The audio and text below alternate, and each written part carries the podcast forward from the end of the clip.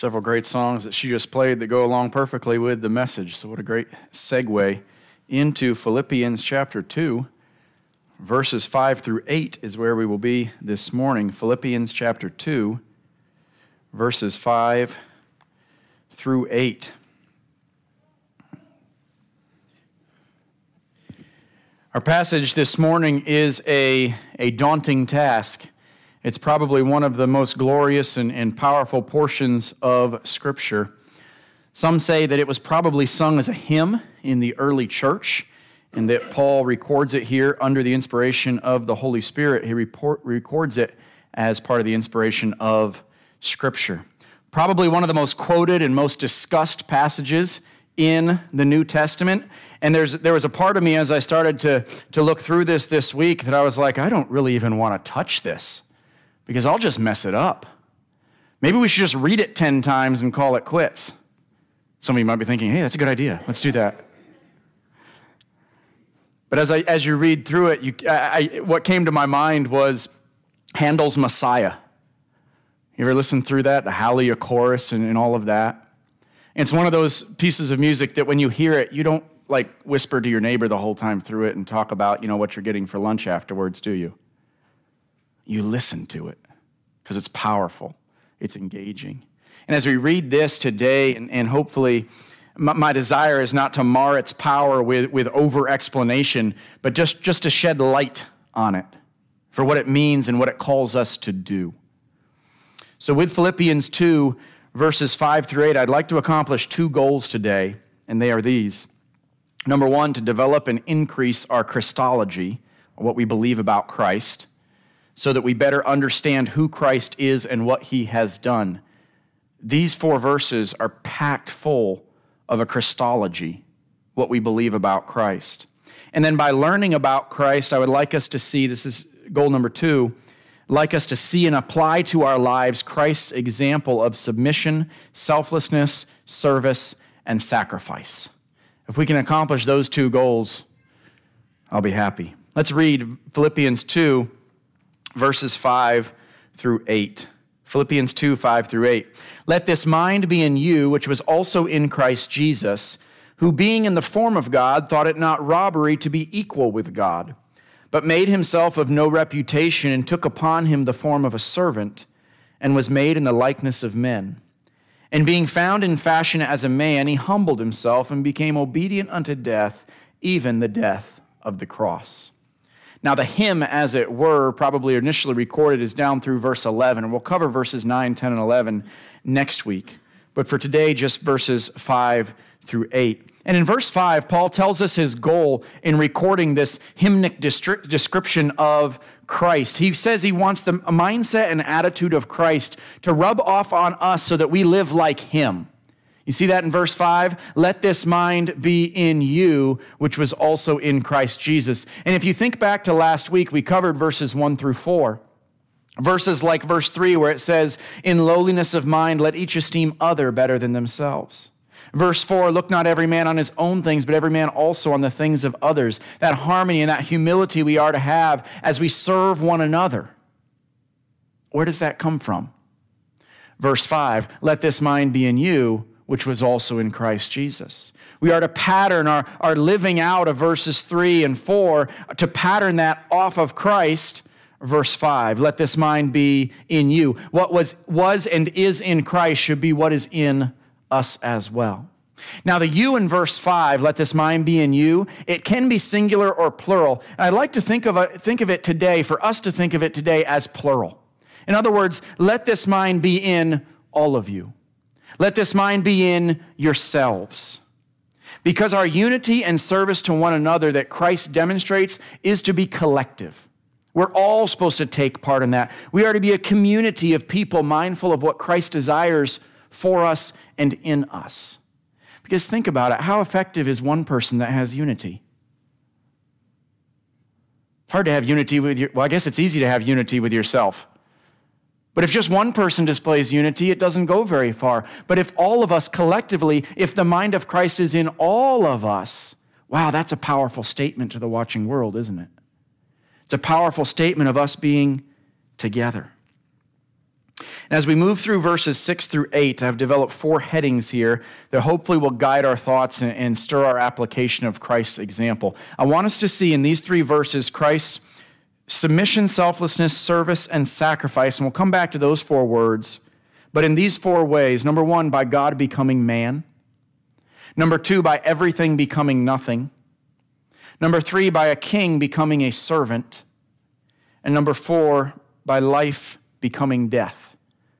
And we'll work our way through these. And all of these overlap in these verses. And some of the phrases in verses 6, 7 through 8, they, they fit into multiple of those categories. But hopefully that'll help us think through this passage. So if you would, look at verse 6. Really, verses 6, 7, and 8 altogether. But number one, God became man. God became man. We see this in these phrases. If you would, verse 6, it says, being in the form of God. At the end of verse 6, it says, he was equal with God. But then in verse 7, it says he was made in the likeness of men. And then in verse 8, being found in fashion as a man. God became a man. The Son of God became a person. Now, verse 6 clearly and plainly tells us one of the most important things about Jesus, and that is this that he is in the form of God and he is equal with God because he is God. He is in the form of God and he is equal with God because he is God. The Greek word for form is morphe. It does not mean that he just appeared to look like God. Oh, he took the form, or he has the form of God, but he's not really God. He just appears like God. No, it means that he has the essential attributes of God, and his very existence is and always has been divine. That's the doctrine of the deity of Christ. Then at the end of verse 6, it says that he is equal with God. Well, if you're not convinced by form of God, then we should be convinced that he is God with the phrase equal with God. Why? Because who can be equal with God but God himself? No one else can, can rise to that level, can they? John 1 1, when we consider that verse, when it says, In the beginning was the Word, and the Word was with God, and the Word was God. That clarifies it for us perfectly. Jesus is God. He has existed from before the beginning. He was not created, and there never was a time when Jesus was not. Now, in the years leading up to AD 325, it's a long time ago, but the years leading up to AD 325, a false teacher named Arius had promoted the heresy that Jesus was a created being and that he was less than God. And in AD 325, at the Council of Nicaea, a bold man by the name of Athanasius proclaimed and defended the scriptural view of Jesus' deity, that he was not created and that he is God. And from that council in AD 325 came the Nicene Creed, which says in part, the part about Jesus reads this listen to this. It says, We believe in one Lord, Jesus Christ, the only Son of God begotten from the Father before all ages, God from God, light from light, true God from true God, begotten, not made, of the same essence as the Father, through him all things were made. What a statement. That Jesus is God from God. He is light from light. He is true God from true God. The same essence as the Father. Jesus Christ is God. Now, through the years, from that point and even to our day, many heresies about Christ's deity have developed. His, his deity, his humanity, how that mixes, whether it's one, whether it's the other, whether it's two, whatever it looks like. Some of those are called, and we're not going to get into all these, but Ebionism and Apollinarianism and Eutychianism and Docetism. Doesn't that sound like fun to go through all of those? But they attack his humanity and or his deity. You say, Well, I've never heard of any of those and I wouldn't be able to describe them. That's okay. Because may I ask, what's the dominant heresy today regarding Christ in 21st century America? If I can make up my own term, I think it's this flippancyism. Flippancyism. It's this. Well, Jesus is a nice guy with some nice ideas, but don't take him too seriously. And that may start in the world when we think of Jesus as, oh, just a nice historical figure. But you know where it creeps into often? The church.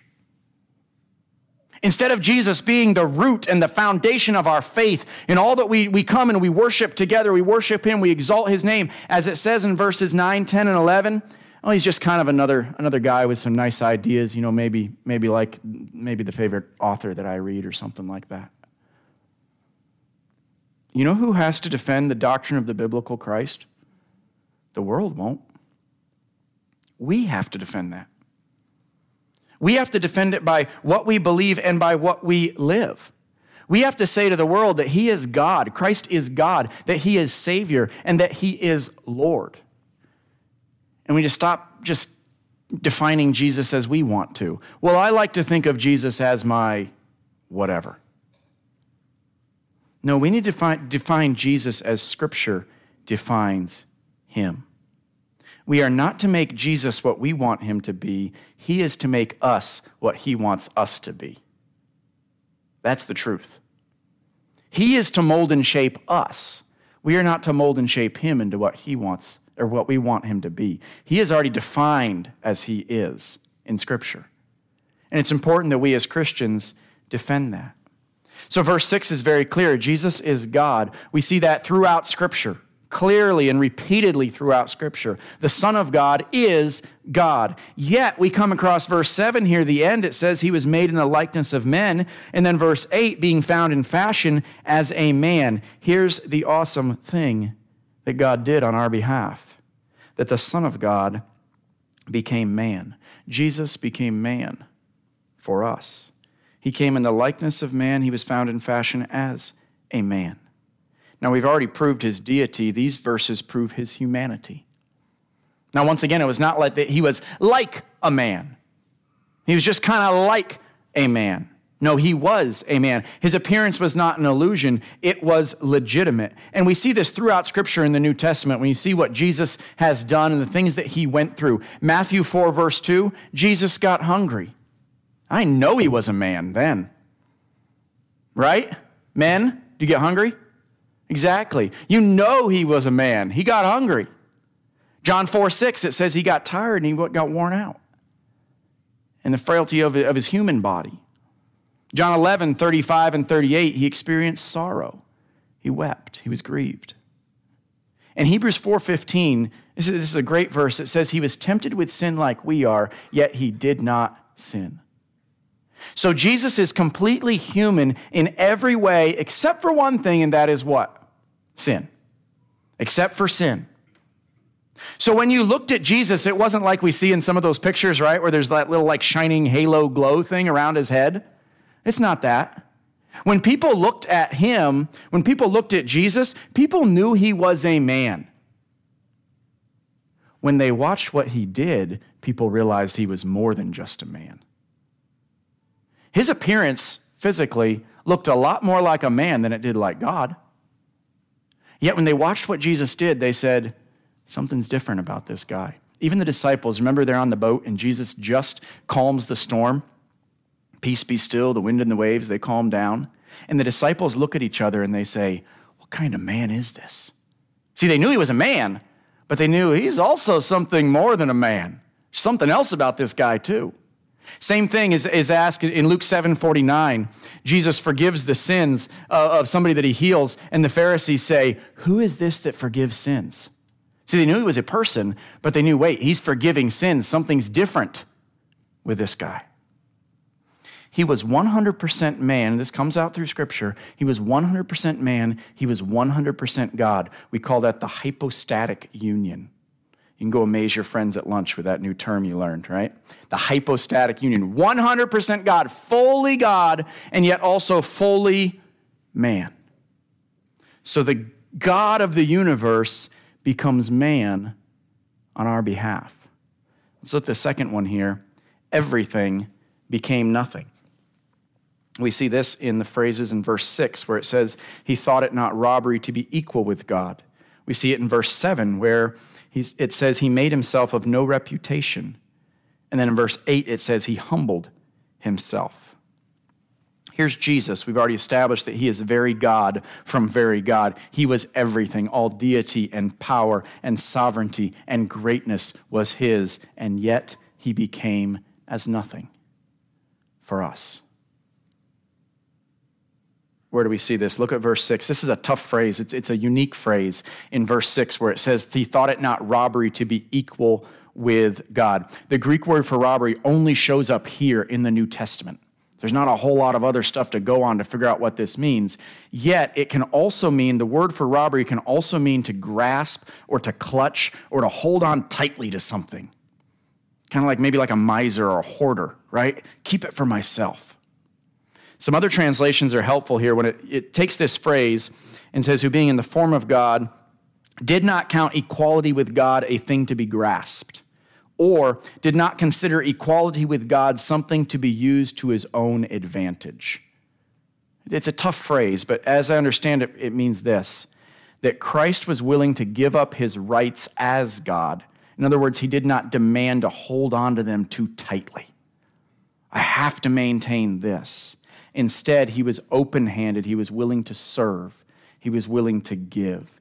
He was willing to, watch this, he was willing to relinquish some of the blessings of being God so that he could be a blessing to us. One of, the, one of the commentaries I read, they put it this way He did not consider being God grounds for getting, but for giving. Chuck Swindoll said he had an attitude of selfless humility, not an air of self focused superiority. Let this mind be in you a mind of selfless humility, not an air of self focused superiority.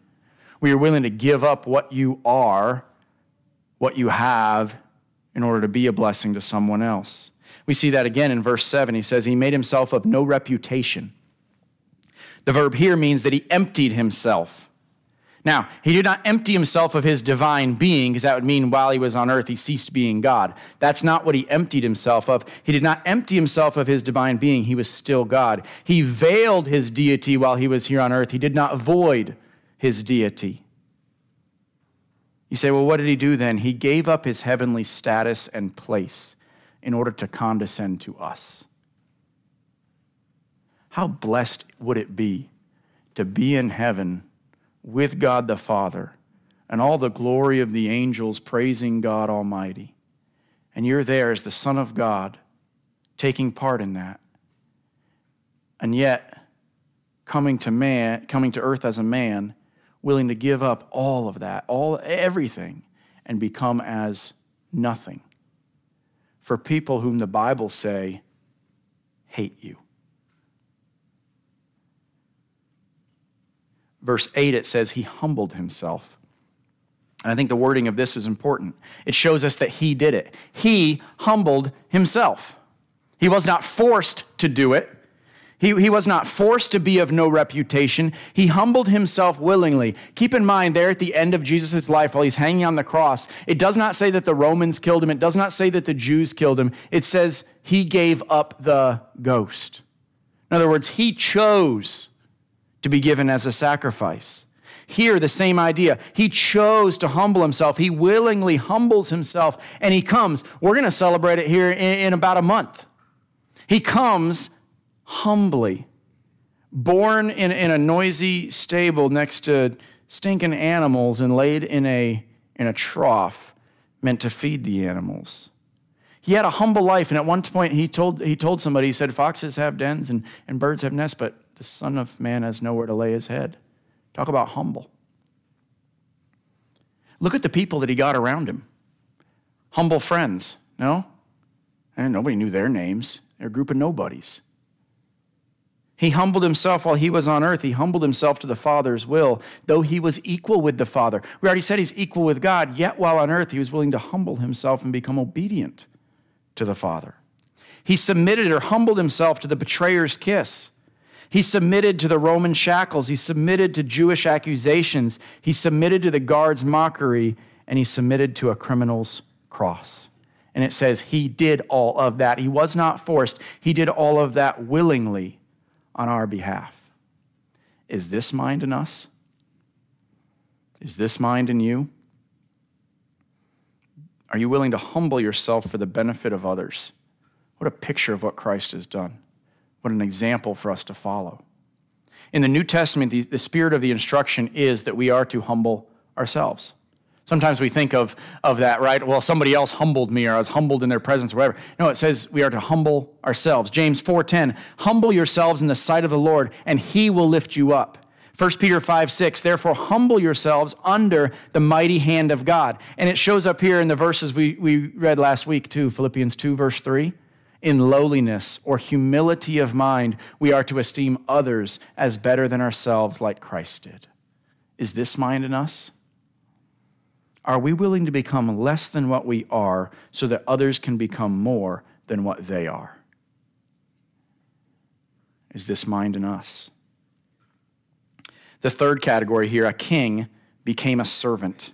We've already established that Jesus is God, so by nature of Jesus being God, he is also king, king of the universe, to be exalted and be lifted up, as we will see next week in verses 9, 10, and 11. Yet the king of the universe condescends to us to become the furthest thing from a king. Verse 7 He took upon him the form of a servant. That word servant could also be slave or bond servant. The king of the universe, all power and greatness is his, condescends to us and becomes the furthest thing from a king, a slave or a servant. To take the form of a servant is remarkable. What other king in history has done that? Anyone? Anybody? The king who would become, who else would stoop from so exalted a position to so low a place? And yet the king of the universe takes on the form of a slave so that he might save those of us enslaved to sin. He becomes a slave so we might be free. And as a servant or as a slave through his life, we, we notice this throughout the New Testament again. The lowest of society is, is who he identifies with, is it not? The woman at the well. No one else wanted anything to do with her. The woman caught in adultery, about to be stoned. The 12 men he chose as disciples. The maniac of Gadara. Remember that guy? And yet Jesus came to him. The sinners and the publicans that he was guilty of associating with. The king of the universe is stooping to them. Are we, are, is that mind in us? Are we willing to, to stoop to that level? Or are those people just beneath our class, beneath our status? Are we like the priest and the Levite who pompously puff out their chests as they pass by the wounded man because they were too busy doing the Lord's important work? I read these verses last week in the message, Matthew 25, 40, but I, I, hope these words of Jesus haunt us in a sense when he says, Whatever you do to the least of these, my brethren, you have done it unto me. That should haunt us. That should ring in our minds when we see somebody in need, and the attitude of service and selflessness of Christ should come into our attitude. Paul got it. Look back at Philippians 1, verse 1 very first phrase of the entire book. Paul got the attitude. The mind of Christ was in him. He says, Paul and Timothy, the servants of Jesus Christ. Think of all the other things that Paul could have identified himself as, right? Paul and Timothy, the great evangelists of Christ. Paul and Timothy, superstar Christians. Paul and Timothy, notorious soul winners. But he doesn't, does he? What's he say? Slave of Christ servant of Christ. He chooses the lowly title, not the exalted one. Number four, life becomes death. We see this in the last phrase of verse 8. He became obedient unto death, even the death of the cross. What does it mean that he became obedient? Well, for the time that he was on earth, the one who was equal with the Father submitted himself to the Father. He became obedient to the Father's will. That's hard to do, isn't it? It's hard to submit to someone to whom you are equal, is it not? It's hard to submit to someone to whom you are equal. Yet Christ did it as our example. And in the Garden of Gethsemane, Christ has that defining moment in which he prays, Nevertheless, not my will, but thine be done. Nevertheless, all things considered, not my will, but thine be done. Is that mind in us? Or is it my will? what I want. Notice here the King of the universe, the one who called himself the way, the truth, and the life, becomes obedient to death. The life becomes death for us so that we might have life and have it more abundantly. Mark 10 45, our, our scripture memory for, for this month, it says, For even the Son of Man did not come to be served, but to serve and to give his life a ransom for many. He did not come to be given to, but to give and he gave in the most hum- humiliating way possible. Even, the Bible says. See that word even there? Kind of accentuates a little bit. He became obedient unto death, even the death of the cross. Just dying is one thing, dying the death of the cross is an entirely different thing. The inglorious nature of death on the cross, the most painful, torturous, shameful, and humiliating public way to die that the Romans ever devised. Yet he was willing to die that death because there was no limit to his love. Is this mind in us? Is that mind of Christ in us? Now, we've worked our way through verses 6, 7, and 8, looking at every phrase there. And I want to remind us of something. In this passage here, Paul is using Christ's life as an example to us. He says here, here Christ is the extreme or supreme example of Christian behavior. And that's what you are to be. But I want to be crystal clear here as well. Christ's life and his death is an example to us of how we are to live, but it is also the power of God unto salvation. There's some people that stop short Christ was a good guy. He was just giving us an example of how we are to live, and we should do that as well. If you believe that, that's a works based salvation because we say, look at Christ and then go do what he did. Well, now you're trusting in your own works to save you. Christ is the example for us, as we see in this passage, and that's how Paul uses it. But Christ's death is also what saves us. His blood was shed on our behalf, it saves us from what we have done. So if you're sitting here today and you say, I've never trusted in Christ, I don't know Christ as my personal Savior. I know the example that Christ has given to me, and, and yes, I want to live in that way. But that's not sufficient because that's trusting in your own works, your own ability to do what Christ has done. Instead, the Bible says, put your faith and trust in Him. Do not trust in yourself. Turn to Christ. Christ saves. I cannot, you cannot save yourself. Jesus Christ saves. Believe in the Lord Jesus Christ, and you will be saved. Jesus said, If I am lost, he will come to me. And he showed me on that cross, he will come to me. Isn't that powerful? Christ came to save. So in verses 5 through 8, we've covered a lot of ground, have we not? I want to draw it to a conclusion by summarizing with these four words. The mind of Christ is to be in us. The mind of Christ that is to be in us is the mind of submission. Christ willingly submitted to the Father's will, and he submitted to our needs. The mind of Christ that is to be in us is the mind of selflessness. Christ willingly gave up what he had so we would get what we didn't have. The mind of Christ that is to be in us is the mind of service. Christ did not come to be served, but to serve. Husbands, you realize you're called to do the same thing in Ephesians 5. Love your wives even as Christ also has loved the church and gave himself for it in service. Pastors are called in 1 Peter 5 to serve as overseers, to serve. Do we expect to be served or do we look for opportunities to serve? I heard somebody say this earlier this week, and it was, it was perfect. I was like, I'm stealing that. Take this one step further. Don't just look for opportunities to serve, create opportunities to serve. Isn't that good? Don't just look for opportunities, make them happen. Create opportunities to serve. And then the mind of Christ that is to be in us is the mind of sacrifice. The mind of sacrifice. What in our life needs to be laid down so that others might be lifted up? The mind of sacrifice that was in Christ. his submission, his selflessness, his service, and his sacrifice. His mind is to be our mind. But I think this is helpful because that's a, that's a big load to handle, isn't it? There's no way I can do that. There's no way I can have that mind. There's no way I can do all of that. Here's the greatest part. Don't miss this.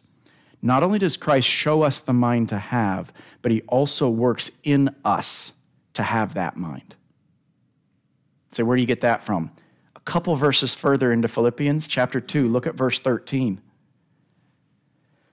For it is God which worketh in you, both to will and to do of his good pleasure. We're going to get to those verses in a couple weeks.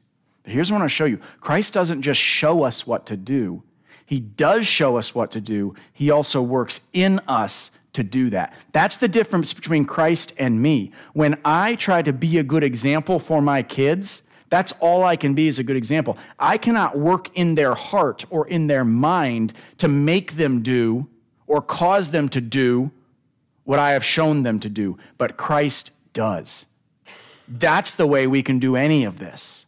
Because he shows us the example, yet he also, through the power of the Holy Spirit, works in us to accomplish that. That's the hope we have in Christ. Would you take your Bibles as we close and go back to John 13?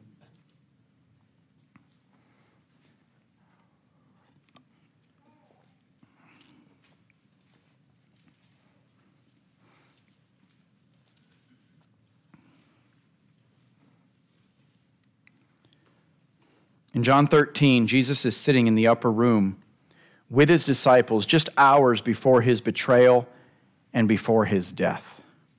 Now, when a group of people like this would have gathered for an occasion like this, it was customary that the servants would wash the guests' feet. But guess what? Jesus and his disciples are sitting there, and they're sitting there with dirty feet. Why? Because no one was willing to stoop. No one was willing to stoop to the level of the servant to meet the needs of the others in the room. No one, that is, until whom? Christ. Until Christ, it says in verse number four, rose from supper and laid aside his garments and took a towel and girded himself, poured water into a basin and began to wash the disciples' feet and to wipe them with the towel wherewith he was girded. No one was willing to stoop to the level of the servant until Christ did it. And I think when he did, you could have heard a pin drop. Because the disciples are all looking around and they're seeing the significance of what Christ has done. The king of the universe becoming the servant, the lowest of the low. I just read verses 4 and 5, but look at verse 3. He acts in verse 4 and 5 by rising from supper, taking his garment, washing the disciples' feet, knowing that verse 3 is true. Jesus, knowing that the Father had given all things into his hands and that he was come from God and went to God. What is that telling us? Jesus knew he was God Almighty. He knew what was about to happen. He knew where he was going. He knew where he had come from. And knowing all of that, he stoops and he serves. With all of the greatness of being God in his mind, his mind was to serve like the lowest of the servants. Do you realize in this passage he even washed the feet of the betrayer? He washed the feet that he made with the water that he made because no service is too far below that of Christ. May that mind, as it says in Philippians 2, may that mind of Christ be in us. Let's pray.